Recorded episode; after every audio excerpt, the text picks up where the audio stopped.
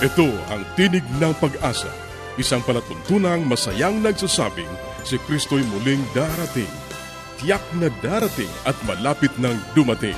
Kaya't kaibigan, pumadakang siya'y salubungin.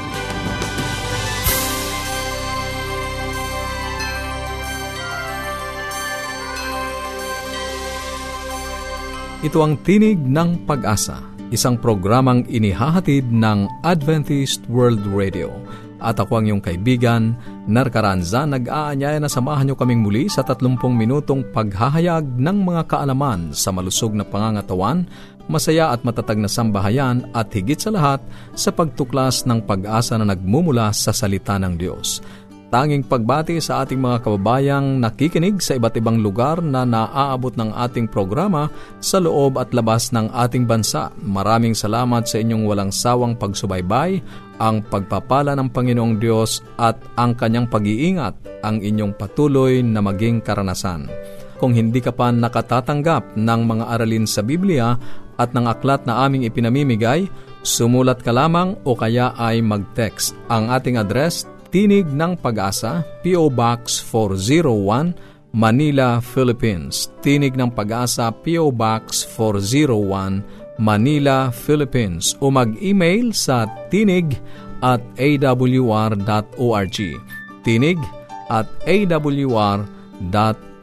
Maaari ka rin mag-text sa ating mga numero sa Globe 0917-1742-777. 0917-1742-777 at sa Smart 0968-8536-607 0968-8536-607 Maaari ka rin magpadala ng mensahe sa ating Facebook page facebook.com slash awr Luzon, Philippines. Facebook.com slash awr Luzon, Philippines. Ang ating mga pag-uusapan ngayon sa buhay pamilya, mga batayang susuri sa ating pakikitungo sa tahanan. Sa gabay sa kalusugan, mga food supplement, maaari nga bang pagkatiwalaan? At sa ating pag-aaral ng salita ng Diyos, patuloy nating tatalakayin ang mga paksang may kinalaman sa pagiging katiwala. Yan ang ating mga pag-uusapan dito pa rin sa Tinig ng Pag-asa. Manatili kang nakikinig.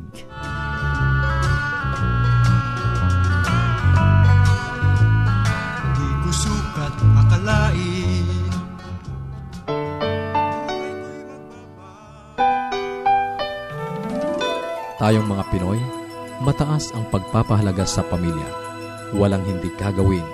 Lahat kakayanin. Kahit buhay, itataya natin.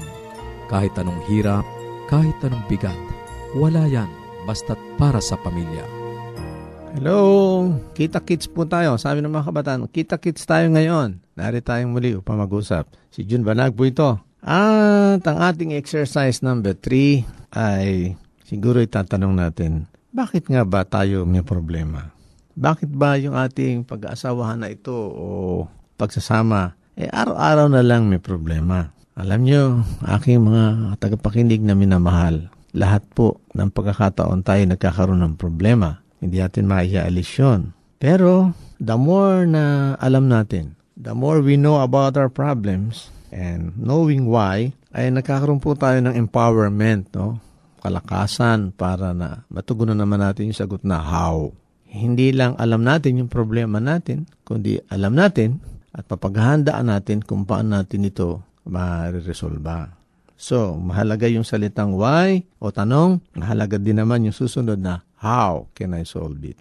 Kapag ang isang tao ay puro why na lang siya ng why, wala namang how, hindi na siya makalisalis doon, hindi na siya makamove on. Kaya dapat, pagkatapos ng magtanong ng why, Susunod nating exercise ngayon ay how. Paano natin gagawin yon? Tignan natin, ho. Ito po ang mga explanation na binibigay sa ating pinagbabasihang babasahin. Katulad ng nakaraan, ay gumawa tayo ng 1 to 5. Di ba? Okay.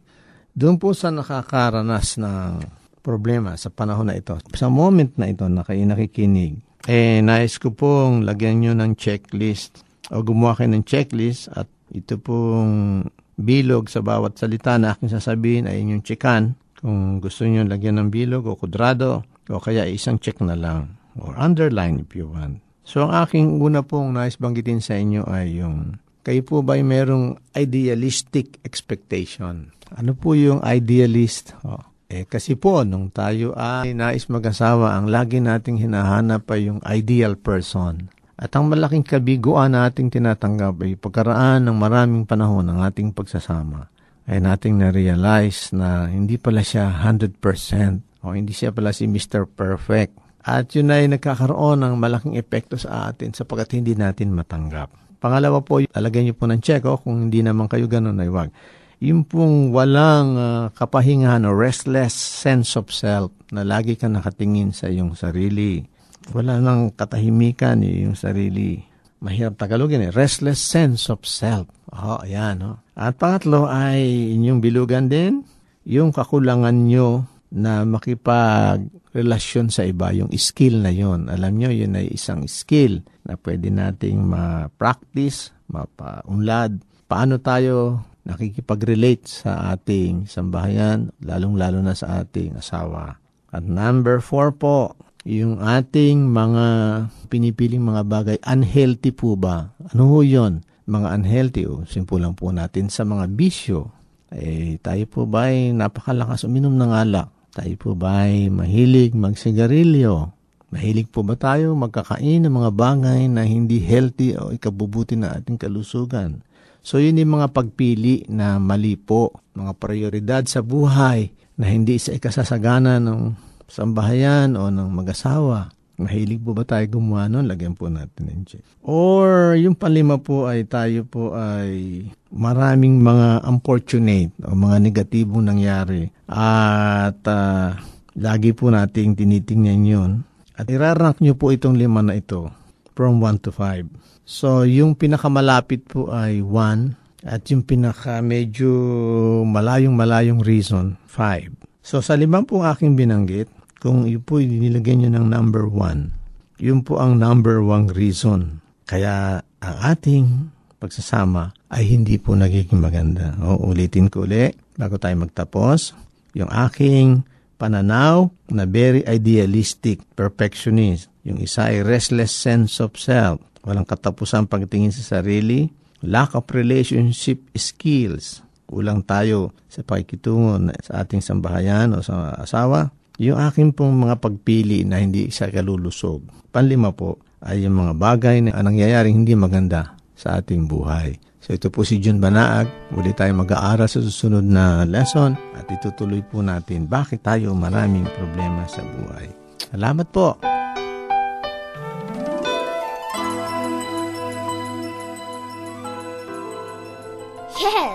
Dad and Mom are coming. I wish my parents will come too. The best way to spend time? It's with family. Adventists care. Patuloy kang nakikinig sa Tinig ng Pag-asa. Kung mayroon ka mga katanungan o anuman ang nais mong iparating sa amin o kung nais mong magkaroon ng libreng aklat na aming ipinamimigay, sumulat ka lamang sa Tinig ng Pag-asa, PO Box 401, Manila, Philippines Tinig ng Pag-asa, PO Box 401, Manila, Philippines o mag-email sa tinig at awr.org. Tinig at awr.org. Maaari ka rin mag-text sa Globe 0917-1742-777. 0917-1742-777 at sa Smart 0968 8536 0968 0968-8536-607. Susunod, ang gabay sa kalusugan. Isang magandang araw po sa ating mga tagapakinig. Ako po ay bumabati sa inyo, si Dr. Linda Limbarona, dito po sa ating health portion. At ang ating nga pong pinag-uusapan ay tungkol dun sa mga natural health products or mga natural health remedies na usong-uso ngayon na nakikita natin all over, no? hindi lang po sa mga supermarket, sa mga department store. Minsan inilalako or nire-recruit tayo ng ating mga kaibigan, nire-recommenda sa atin ng ating mga kaopisina, no? Uh, dahil ito po ay nakapagpagaling sa taong ito. Kaya po kailangan ay ito para sa inyo din. Ano? Kaya sabi ko, ito ay kailangan mag-iingat po kayo dahil kung amazing claims lang ay kailangan magdalawang isip po tayo. Kailangan po ay talagang sabihin nyo kung meron ba talagang studies na ginawa no, na ito ba ay nakakatulong talaga. Ngayon, pagsasabihin, ah, o si ganito, uminom, or merong tao na may cancer gumaling. Kung mga one or two or mga individual claims lang po, most likely hindi pa po yan talaga approved. Dahil po para ma-approve ang isang produkto na specific na makakagaling, ito po ay dadaan talaga sa pagsusuri, no? yung toxicity niya, kung ito ba ay safe. Tapos kung ito pa talaga ay kino-compare sa placebo or yung mga capsule na walang laman kung talagang epekto. Kasi baka psychological effect lamang, no? the fact na umiinom siya ng tabletas, kahit ano pa man yung tabletas na yan, may psychological effect sa kanya, nakakapagpagaling. Eh, kailangan po na i-eliminate yung factor na yan. Kaya po, ang gamot ay justified na rin kung bakit mahal ang gamot dahil talagang ginugugulan niya ng billions or millions of dollars para ma-research para sa safety. At kahit ito ay out in the market na at once na ito ay na-approve na meron pa ring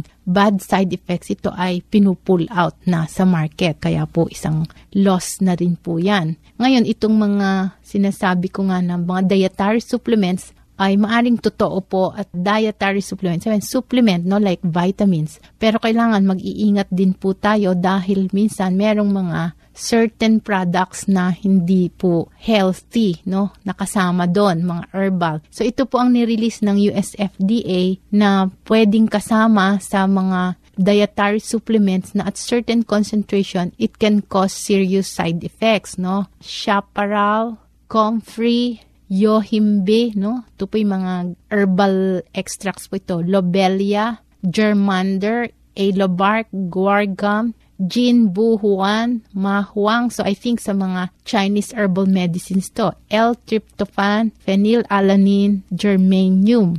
Minsan yan po ang mga produkto. No? At nasabi ko nga po locally yung pito-pito na alala ko na hindi daw po nga ito totally ma-approve ng BFAD natin dahil po yung kulantro ay may certain toxic effects, no? Kaya po, kailangan ingatan din po natin yan. So, maaring hindi lahat, maaring iba makakatulong. Ngayon, meron din namang mga certain vitamins na kailangan ng katawan natin pero pag sumobra, ito din po ay dangerous. So, yan din po ang dapat ninyong iingatan taking excessive doses of such drugs, no? Like vitamin A, niacin, vitamin B6, vitamin D, iron, folic acid. Yan po, pag sumobra ay hindi rin po magandang effect. Kaya po pagka hindi ko mo nasabing natural, eh maniniwala na po tayo na ito ay epekto. In fact, meron po akong inattenda na seminar at yung doctor po sa toxicology ay sinasabi niya na merong mga namatay or talagang na-serious na nagkaroon ng mga sakit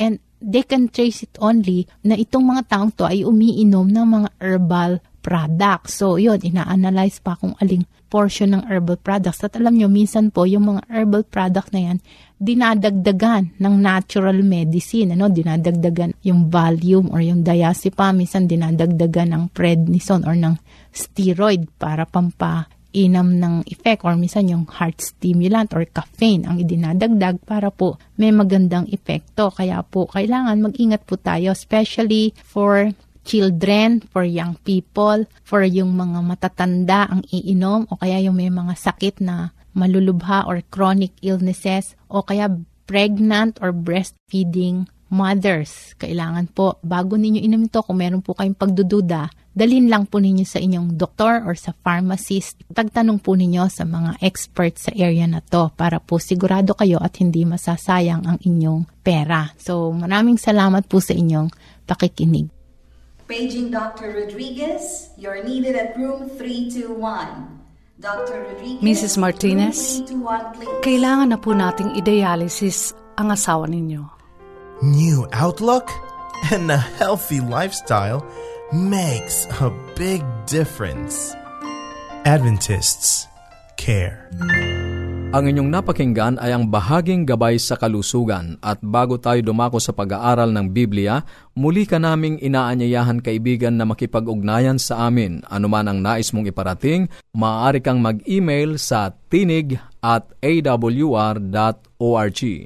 Tinig at awr.org o kaya ay mag-text sa Globe 0917-1742-777 0917-1742-777 at sa Smart 0968-8536-607 0968-8536-607 o kaya ay magpadala ka ng mensahe sa ating Facebook page facebook.com slash awr Luzon, Philippines. Facebook.com slash awr Luzon, Philippines Dadako na tayo sa pag-aaral ng Biblia. Kumusta ka kaibigan? Dadako tayo sa ating pag-aaral ng Biblia na may kinalaman sa ating pagiging katiwala sa Diyos. Kaibigan, papaano ka tutugon sa pag-ibig ng ating Panginoong Hesus? Sa Grego ay meron tatlong klasing pag-ibig ang binabanggit. Ito ang una ay eros, na merong kahulugan na romantic love or physical love. Ang pangalawa ay philos, brotherly love or family love. At ang pangatlo ay agape. Ito ang unselfish love of God na kanyang inilarawan sa 1 Korinto Kapitulo 13. Kaibigan, papaano ka tutugon sa pag-ibig ng ating Panginoon? Na pagkatapos na pinarana sa iyo ang kanyang pag-ibig, ang maraming pagkapala, papaano ka tutugon sa pag-ibig ng ating Panginoon. Merong kasaysayan sa Biblia. Ito ay natala sa aklat ng San Mateo, Kapitulo 26, 6 hanggang 13. Ito ay natala rin sa aklat ng San Marcos, Kapitulo 14, at San Juan, Kapitulo 12. Sa Kapitulo 12 ay binanggit kung sino ang babaeng binabanggit sa bahaging ito ng aklat ng San Mateo, walang iba kundi si Maria Magdalena. Ang wika sa atin sa banal na kasulatan sa San Mateo 26, ating simulan sa versikulo 6. Nang nasa Betanya nga si Jesus, sa bahay ni Simon na ketungin, ay lumapit sa kanya ang isang babae na may dalang isang sisidlang alabastro ng ungwento na lubhang mahalaga at ibinuhos sa kanyang ulo samantalang siya'y nakaupo sa pagkain. Datapot nang makita ito ng mga lagad, ay nangagalit sila na nagsasabi, ano ang layon ng pagaksayang ito, sapagkat ito'y may pagbibili sa malaking halaga at maibibigay sa mga dukha. Datapwat ng mahalata ito ni Jesus, ay sinabi sa kanila, Bakit ninyo binabagabag ang babae? Sapagkat gumawa siya sa akin ng mabuting gawa, sapagkat laging nangasa inyo ang mga dukha, datapwat ako'y hindi laging nasa inyo. Sapagkat sa pagbuhos niya nitong ungwento sa aking katawan, ay ginawa niya ito upang ihanda ako sa paglilibing. Versikulo 13 Katohanang sinasabi ko sa inyo, saan man ipangaral ang ebanghelyong ito sa buong sanglibutan, ay sasaysayin din ang ginawa ng abaying ito sa pag-alala sa Kanya. Narito ang isang halimbawa paano tayo tutugon sa pag-ibig ng ating Panginoon. Ating mapansin ang babaeng ito walang iba kundi si Maria Magdalena alam natin ang kanyang karnasan noon siya ay isang babaeng maba ang lipad. Subalit nakita niya ang pag-ibig ng ating Panginoon sa kanya. Nagbago ang kanyang buhay sapagkat kanyang naranasan kung paano siya inibig, pinatawad ng ating Panginoon sa kanyang mga kasalanan. Tatlong bagay dito ang ating mapansin na pagtugon ni Maria Magdalena. Ang una, ang kanyang pagtugon ay merong pasalamat. Pangalawa, merong sakripisyo. At ang pangatlo ay merong pagkatalaga o commitment. Ang isang taong nakaranas ng pag-ibig ng ating Panginoon, yung agape love, kanyang itutugon ang kanyang dandamin sa pag-ibig ng Diyos na merong pasalamat. Bagamat kung minsan may mga taong nagpapasalamat, pero kakaiba ang kanilang pagtugon sa ating Panginoon. Nakatulad ni Simon na kayatungin na binabanggit sa bahaging ito ng ating Biblia, siya'y pinagaling ng ating Panginoon at dahilan sa physical blessings, si Simon ay naghanda ng isang piyesta para sa ating Panginoon. Siya ay isang pariseo. At bagamat kanyang ipinapakita na siya ay tagasunod ng ating Panginoon, subalit ang kanyang karanasan ay hindi pa lubos na naniniwala sa ating Panginoon. Siya noon ay isang taong merong leprosy o ketong at siya'y pinagaling ng ating Panginoon. Pero yung sinasabi natin na lubos na pagkatalaga at gayon din ang pagsunod na may pag-ibig sa ating Panginoon ay hindi pa nakalarawan sa kanyang buhay. Nandun din si Lazaro na kapatid ni Maria Magdalena at siya ay binuhay ng ating Panginoon mula sa mga patay. Nandun din si Marta na naglilingkod sa mesa naghahanda ng pagkain, subalit pinili ni Maria Magdalena na makinig sa ating Panginoon. At samantalang siya ay nakikinig sa ating Panginoon, siya kinilos ng banal na espiritu. Tumugon siya, at sa kanyang pagtugon, kanyang ipinakita ang kanyang pag-ibig sa ating Panginoon na merong pasalamat sa ginawa ng ating Panginoon sa Kanya. Hindi lamang yun, kanyang ipinakita ang kanyang sacrifice, ang kanyang sakripisyo, sapagkat noong nadaman niya ang pag-ibig ng ating Panginoon, marahil siya ay bumili ng isang botelya ng pabango.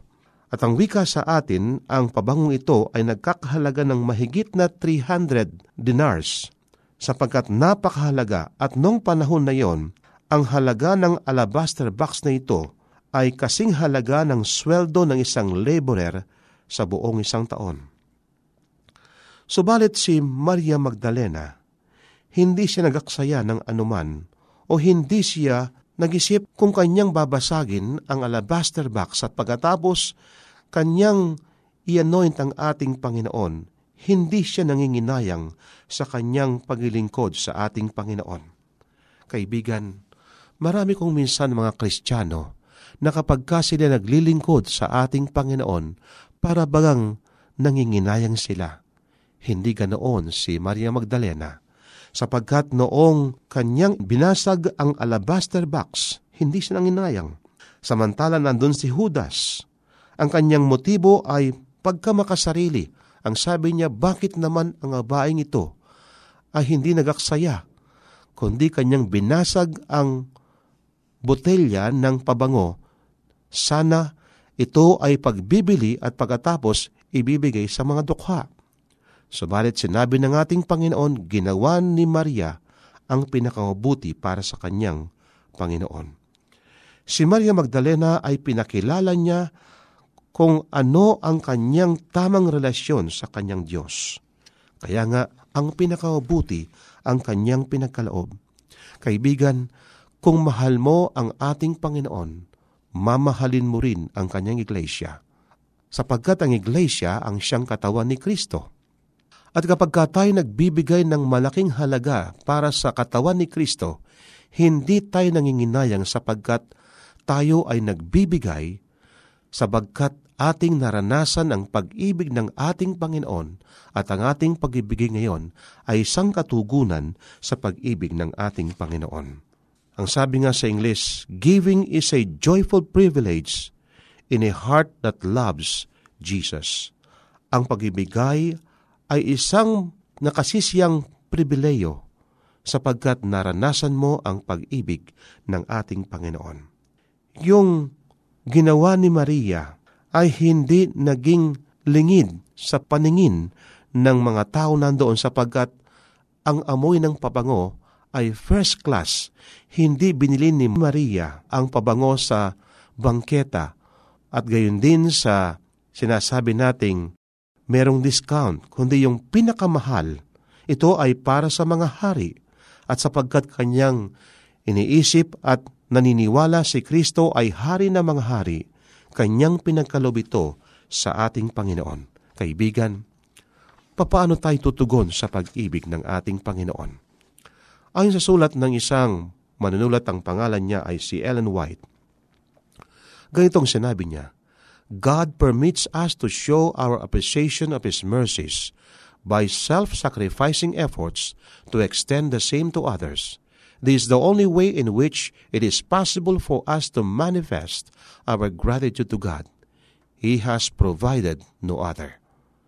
Kaibigan, ginawa ng ating Panginoon ang may kusang loob na pagibigay bilang tanda ng ating pasalamat at ng ating pag-ibig sa ating Panginoon. Ginawa ito ng ating Panginoon sapagkat ito lamang ang isang paraan na ating ipakita ang ating pasalamat at pag-ibig sa ating Panginoon at wala ng iba. Kaibigan, kapag ka naranasan mo ang pag-ibig ng ating Panginoon, bilang isang katiwala niya, ikaw ay magkakaroon ng isang pangako, isang commitment pagkat talaga na ikay maglilingkod sa kanyang gawain sapagkat nais mo nang dumating siya. At ang wika ng ating mabasa na kapag ka ang ebanghelyong ito ay napangal na sa buong sanlibutan, darating ang wakas. Kaibigan, darating ang ating Panginoon para sa iyo, para sa iyong pamilya, at ikay nagaantay sa kanyang pangalawang pagparito. Maraming salamat sa iyong pakikinig. Sana'y nakinabang ka sa ating mga pag-aaral.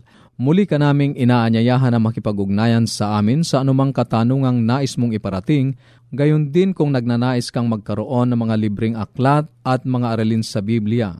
Sumulat ka lamang sa Tinig ng Pag-asa, P.O. Box 401, Manila, Philippines. Tinig ng Pag-asa, P.O. Box 401, Manila, Philippines.